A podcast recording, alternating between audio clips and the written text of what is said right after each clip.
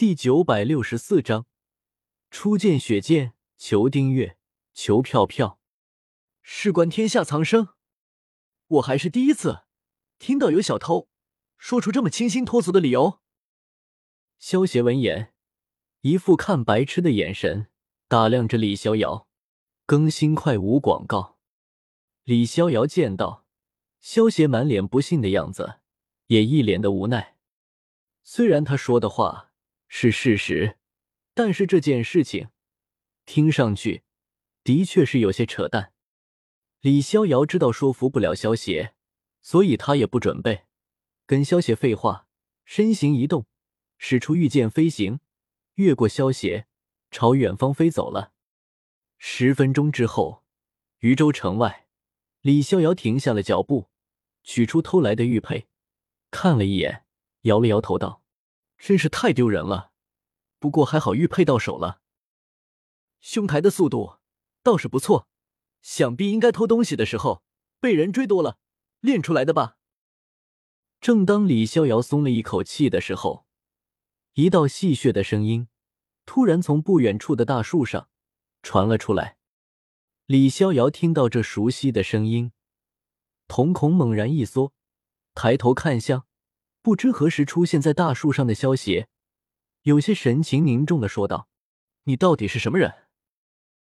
李逍遥自认自己的实力还是不错的，虽然比不过魔尊重楼那些强者，但是他的实力在人间也算是顶级的了，比起蜀山的青微道长。估计也差不了多少，眼前这个萧邪却能够在他毫无察觉的情况下拦在他的面前，实力深不可测，绝对不是普通人。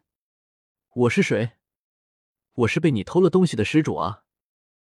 萧邪好似没有听出李逍遥话中的其他意思，耸了耸肩道：“哎，为什么非要我动手呢？”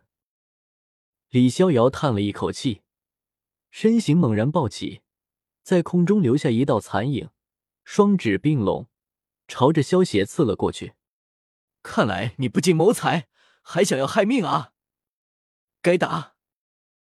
萧邪见到李逍遥，被逼得忍不住出手，嘴角微微勾起，右手握拳，势若奔雷，一拳迎了上去。轰！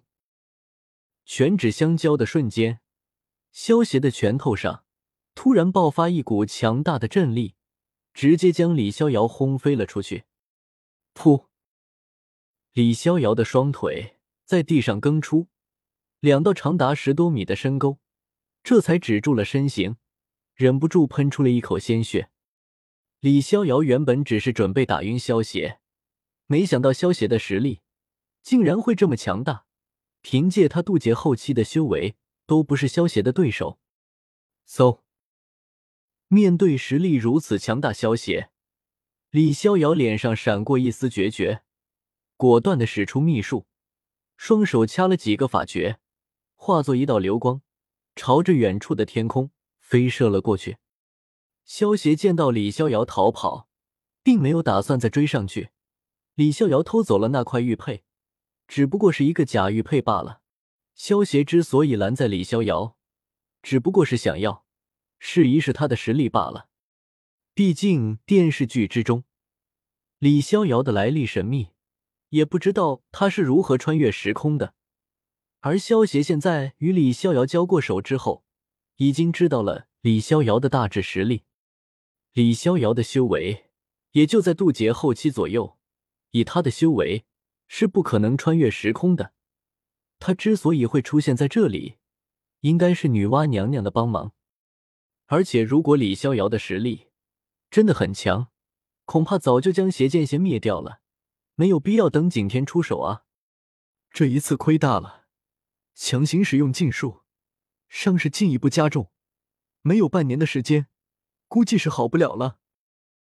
使用了禁术，瞬间遁到数百里之外的李逍遥，感受体内加重的内伤，忍不住苦笑道。萧协与李逍遥交过手之后，便直接回到了自己刚刚购买的庄园之中。虽然是一个小庄园，但是就我一个人住，还是显得有些空荡荡的。弄几个仆人出来吧。萧协在庄园之中逛了一圈，虽然这个庄园的面积并不算大，但是只有萧协一个人住的话，还是太过冷清了。萧协想了想，走到了后花园，挖了四株开的正盛，并且不同颜色的牡丹花，然后往它们之中渡了一缕仙气。当萧协给四株牡丹花注入了仙气之后，四株牡丹花顿时摇身一变，变成了四名样貌动人、身材妖娆的妙龄少女。谢主人点化之恩。四名刚刚化形的小花妖，先是好奇的。上下打量了一下自己，然后一起朝着萧协恭敬的行礼道：“你们四个以后就跟我姓萧，至于名字，就按你们自身的颜色，分别是萧白、萧红、萧粉和萧紫。”萧协点了点头，然后轻笑道：“多谢主人赐名。”萧白他们听到萧协的话，俏脸之上顿时露出了开心的笑容。你们四人现在去挑选自己喜欢的房间，以后家里的家务活就交给你们了，明白吗？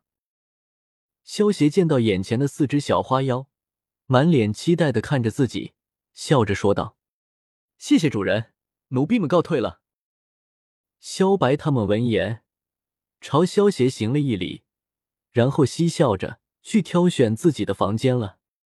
萧协看着萧白他们离去的背影。